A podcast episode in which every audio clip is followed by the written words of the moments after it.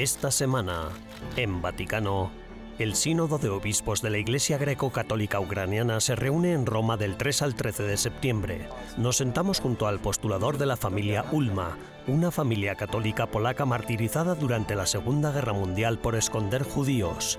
Y retornamos a la ciudad italiana de Bagno Regio para la segunda parte de nuestra serie en la que descubriremos su historia católica. Todo esto y mucho más, a continuación, en Vaticano.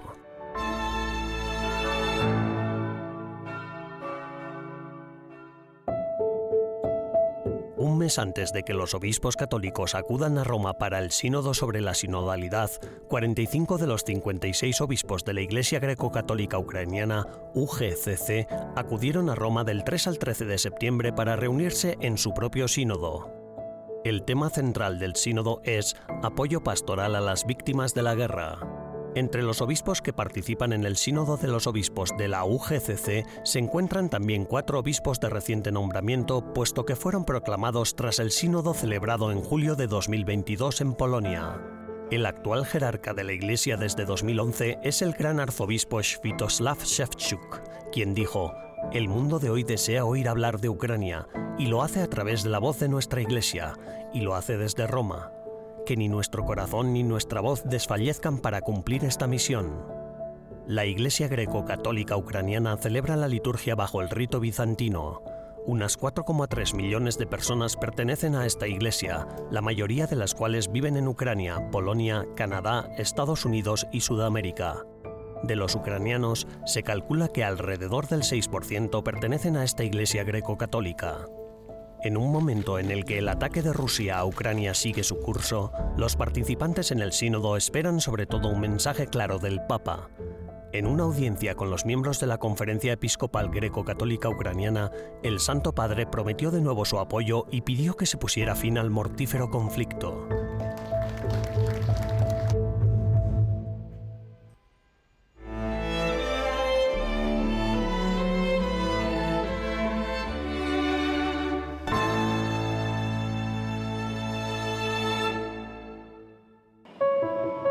El pasado 31 de agosto, en unas declaraciones realizadas a bordo del avión que lo llevaba a Mongolia, el Papa Francisco anunció que la Carta Apostólica que previamente había comentado que publicaría será sobre Santa Teresa de Lisieux.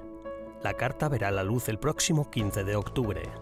El pontífice lo anunció mientras saludaba a los más de 70 periodistas que lo acompañarían durante su visita de 4 días a Ulaanbaatar, la capital de Mongolia. El Papa se había referido a esta carta apostólica durante la audiencia general del 7 de junio, hablando de los santos patronos de las misiones. Teresita nació hace 150 años y en este aniversario me propongo dedicarle una carta apostólica. Ese día por la mañana, el Papa Francisco había rezado en la plaza de San Pedro ante las reliquias de Santa Teresa del Niño Jesús. La misma tarde partió hacia el Hospital Gemelli de Roma para someterse a una operación de laparotomía. El obispo de Roma destacó que Santa Teresa vivió entregada a Dios, olvidándose de sí misma, amando y consolando a Jesús e intercediendo por la salvación de todos. Este año se celebra el 150 aniversario de su nacimiento y el centenario de su beatificación. Para la ocasión, el Santo Padre ha concedido un año jubilar en honor a Santa Teresa del Niño Jesús, que durará hasta el domingo 7 de enero de 2024, y tiene como lema "Por la confianza y el amor", las últimas palabras de su autobiografía Historia de un alma. Santa Teresa del Niño Jesús, también conocida como la Pequeña Flor, fue una monja carmelita descalza francesa. Nació en la ciudad de Alençon el 2 de enero de 1873. Fue declarada santa en 1925 por el Papa Pío XI y proclamada doctora de la Iglesia el 19 de octubre de 1997 por San Juan Pablo II. San Pío X la consideraba la mayor santa de los tiempos modernos.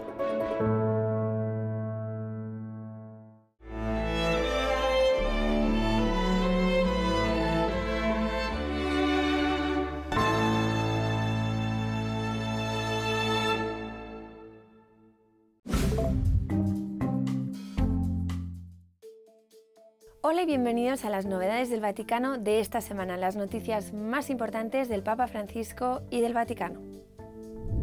La intención de oración del Papa Francisco para el mes de septiembre es por las personas que viven en los márgenes de la sociedad.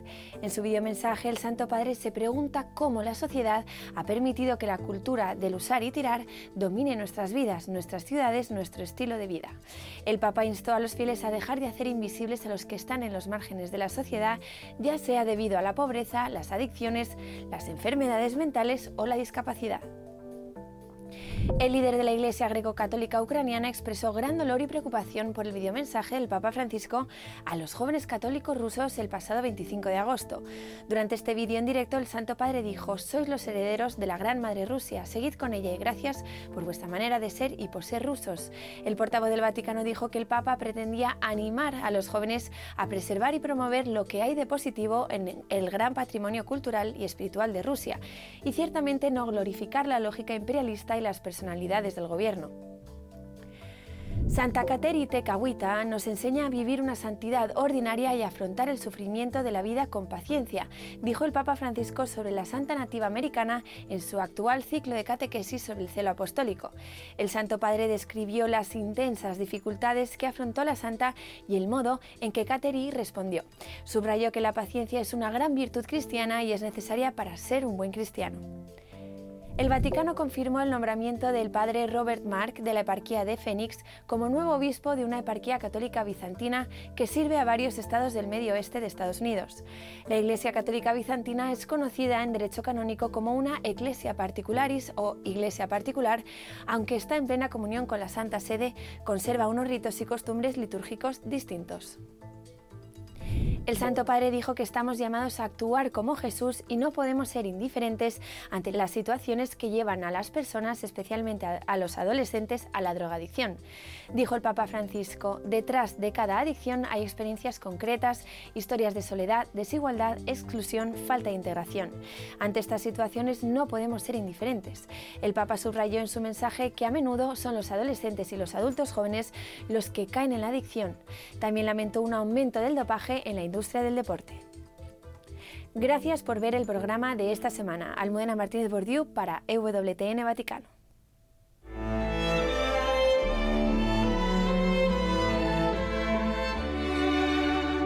En breves instantes regresamos con más en Vaticano.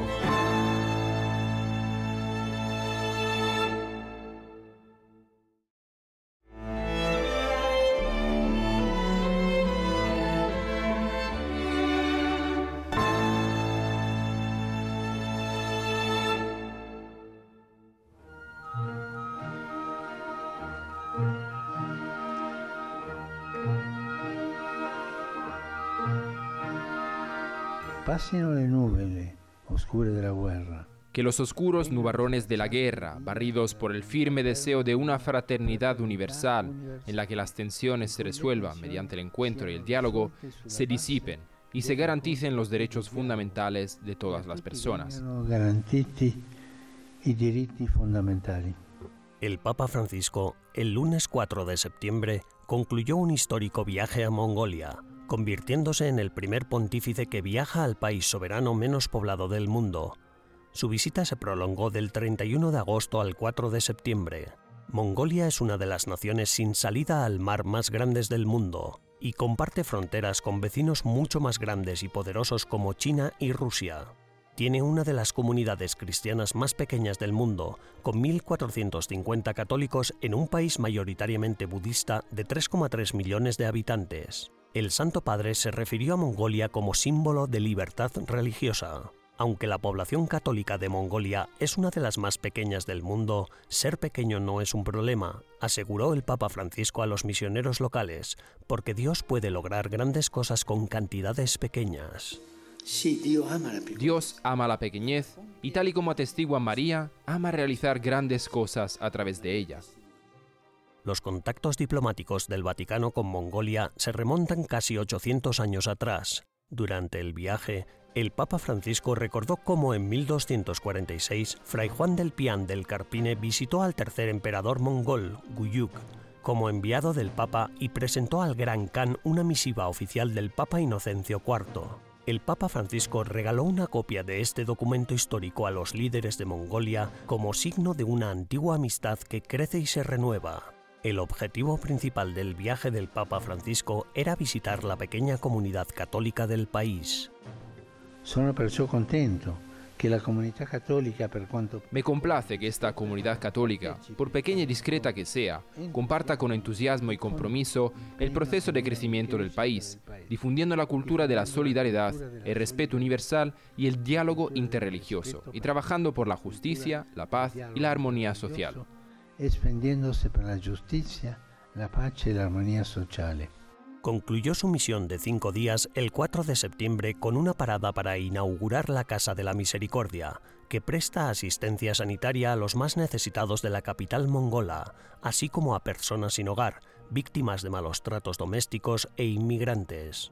Per fare davvero del bene, ciò che è indispensabile è un cuore buono. Para hacer el bien de verdad es esencial la bondad de corazón, el compromiso de buscar lo mejor para los demás. El compromiso por la remuneración no es amor verdadero.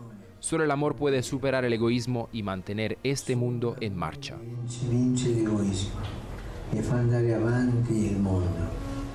Al final de la Santa Misa del domingo 3 de septiembre, el Santo Padre envió saludos a China y pidió a los católicos chinos que sean buenos cristianos y buenos ciudadanos. Mongolia formó parte de China hasta 1921 y el viaje apostólico del Santo Padre estuvo plagado de alusiones a China.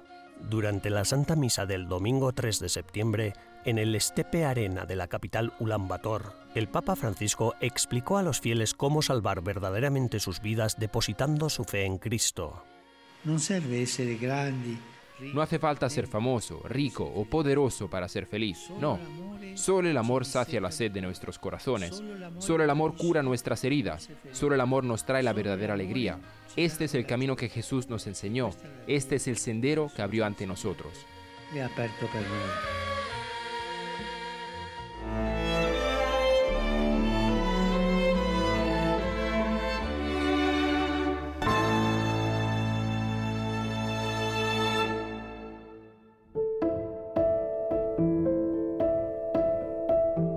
Descubrimos la extraordinaria historia de Joseph y Victoria Ulma, quienes, en medio de las turbulencias de la Segunda Guerra Mundial, demostraron una inquebrantable devoción a su fe católica y a la santidad de la vida humana. Su historia es una muestra de amor paternal, coraje moral y un profundo compromiso para ayudar a los necesitados. En esta entrevista nos adentramos en la apasionante historia de esta familia, testimonio de fe, sacrificio y resistencia. Nos acompaña el padre Witold Burda, postulador de la causa de beatificación de la familia Ulma.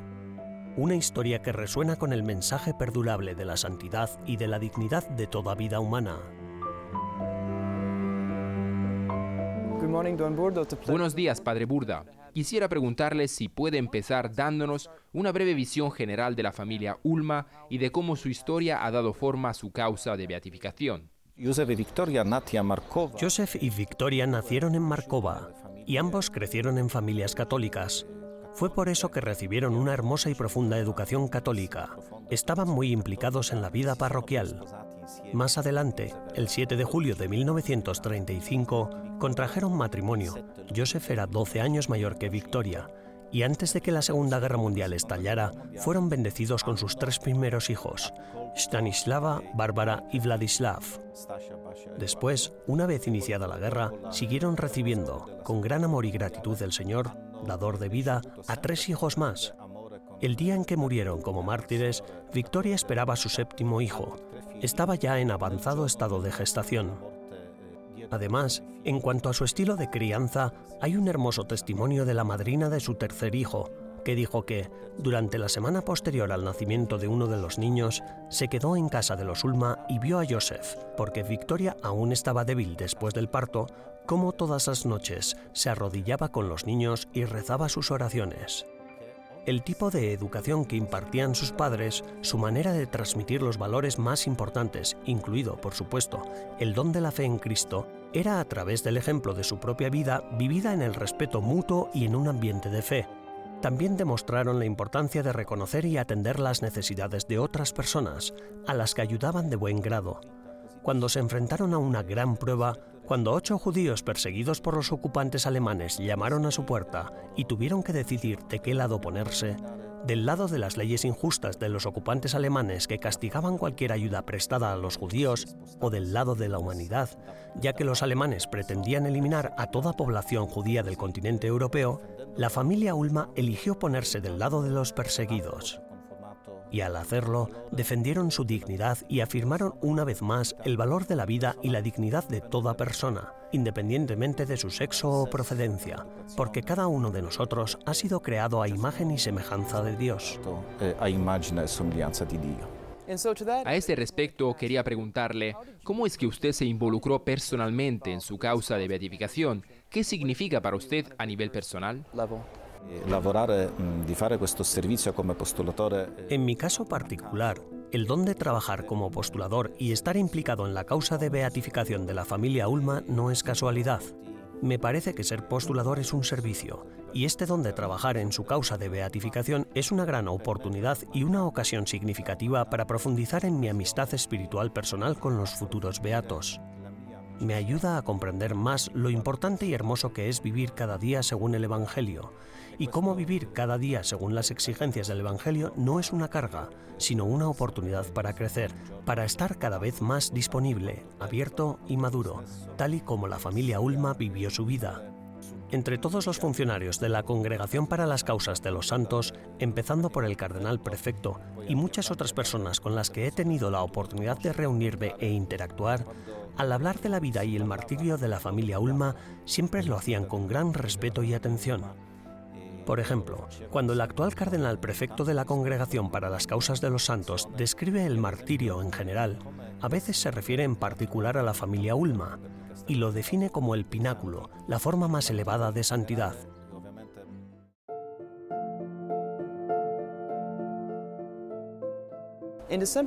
En diciembre de 2022, el Santo Padre firmó un decreto reconociendo su martirio, así que por primera vez en la historia de la Iglesia será cuando una familia entera será reconocida, será beatificada, y también la primera vez en la historia de la Iglesia que un niño no nacido sea beatificado. ¿Puede hablarnos acerca de la importancia de este hecho, tanto para la Iglesia como para su causa? De hecho, es algo único que la beatificación de un niño no nacido, todavía en el vientre de su madre, sin nombre, sea proclamado beato como mártir. Este niño ha alcanzado la cima de la santidad. Ni siquiera sabemos su sexo, pero el Santo Padre, con esta decisión y con este gesto, subraya la enseñanza de la Iglesia de que la vida es sagrada desde la concepción hasta la muerte natural.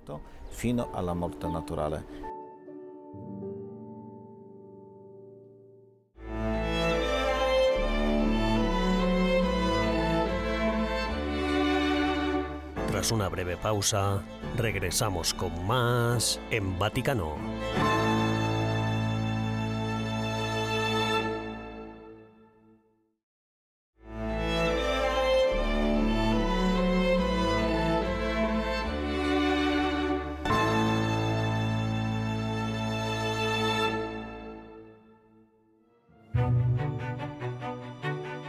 San Buenaventura de Bagno Regio es una de las mayores figuras intelectuales del siglo XIII.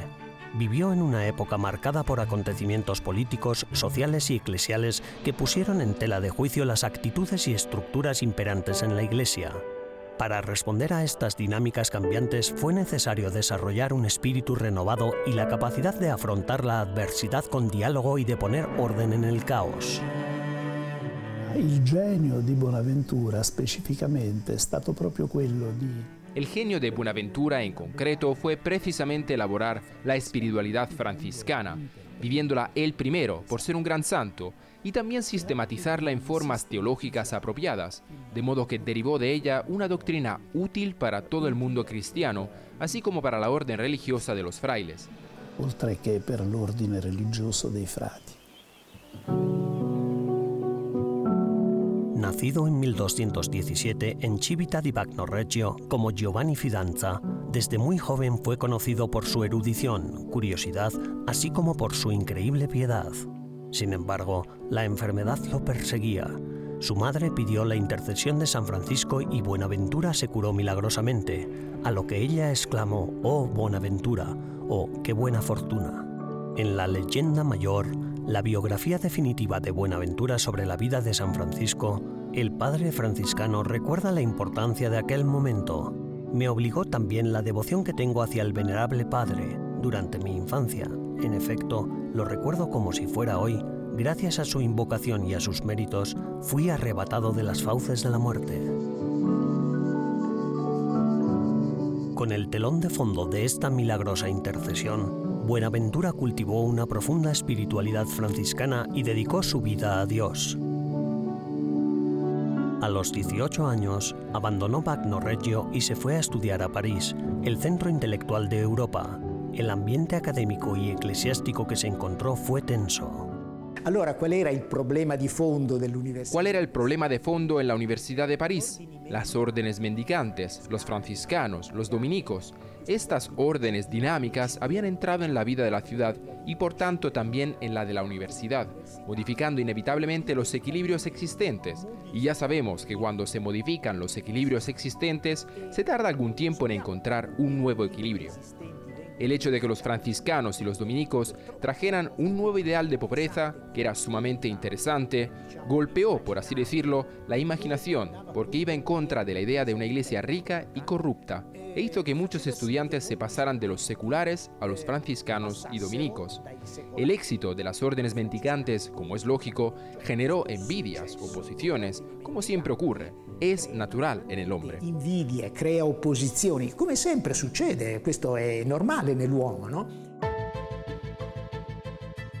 La carrera universitaria de Buenaventura se vio truncada. El 2 de febrero de 1257 fue elegido ministro general de la orden. Al igual que había profundas divisiones entre los mendicantes y los sacerdotes seculares, también había divisiones internas dentro de los franciscanos, que amenazaban no solo la unidad y la supervivencia de la orden, sino también la esencia misma de la espiritualidad franciscana. Una importancia enorme ha avuto el generalato, el gobierno. El mandato de San Buenaventura duró mucho tiempo, 17 años. Logró resolver los dos grandes problemas que socavaban la unidad de los frailes de la orden religiosa. Sin duda, el primer problema era el de las diferentes interpretaciones de la regla de San Francisco, los que eran rigoristas, los llamados espirituales, y los que estaban más abiertos a concepciones tolerantes, sobre todo en materia de pobreza y penitencia. Y el segundo problema era precisamente el de regular el ideal franciscano de una manera equilibrada, planteando siempre con gran pureza ese ideal tan exigente y tan radical de la vida evangélica. Este ideal de vida evangélica muy exigente, muy radical. El legado de Buenaventura como teólogo y legislador, reformador y mediador, se podría resumir en su cristocentrismo. Cristo es el centro del tiempo y de la historia, de todo orden y armonía. Obviamente la centralidad de Cristo, el cristocentrismo. Sin duda, la centralidad de Cristo, el cristocentrismo, y además el extraordinario trabajo de crecimiento espiritual que es tan importante hoy en día, ese camino hacia Dios que significa no solo encontrar a Dios, sino encontrar al hombre mismo. Y podemos constatar desde una perspectiva hermenéutica la diferencia de los contextos culturales en los que Buenaventura operó con su pensamiento respecto a los actuales, pero podemos captar su gran actualidad debido a que el principio puesto de manifiesto era válido ayer y sigue siéndolo hoy. Porque el principio portato in evidenza valeva ieri e vale anche oggi.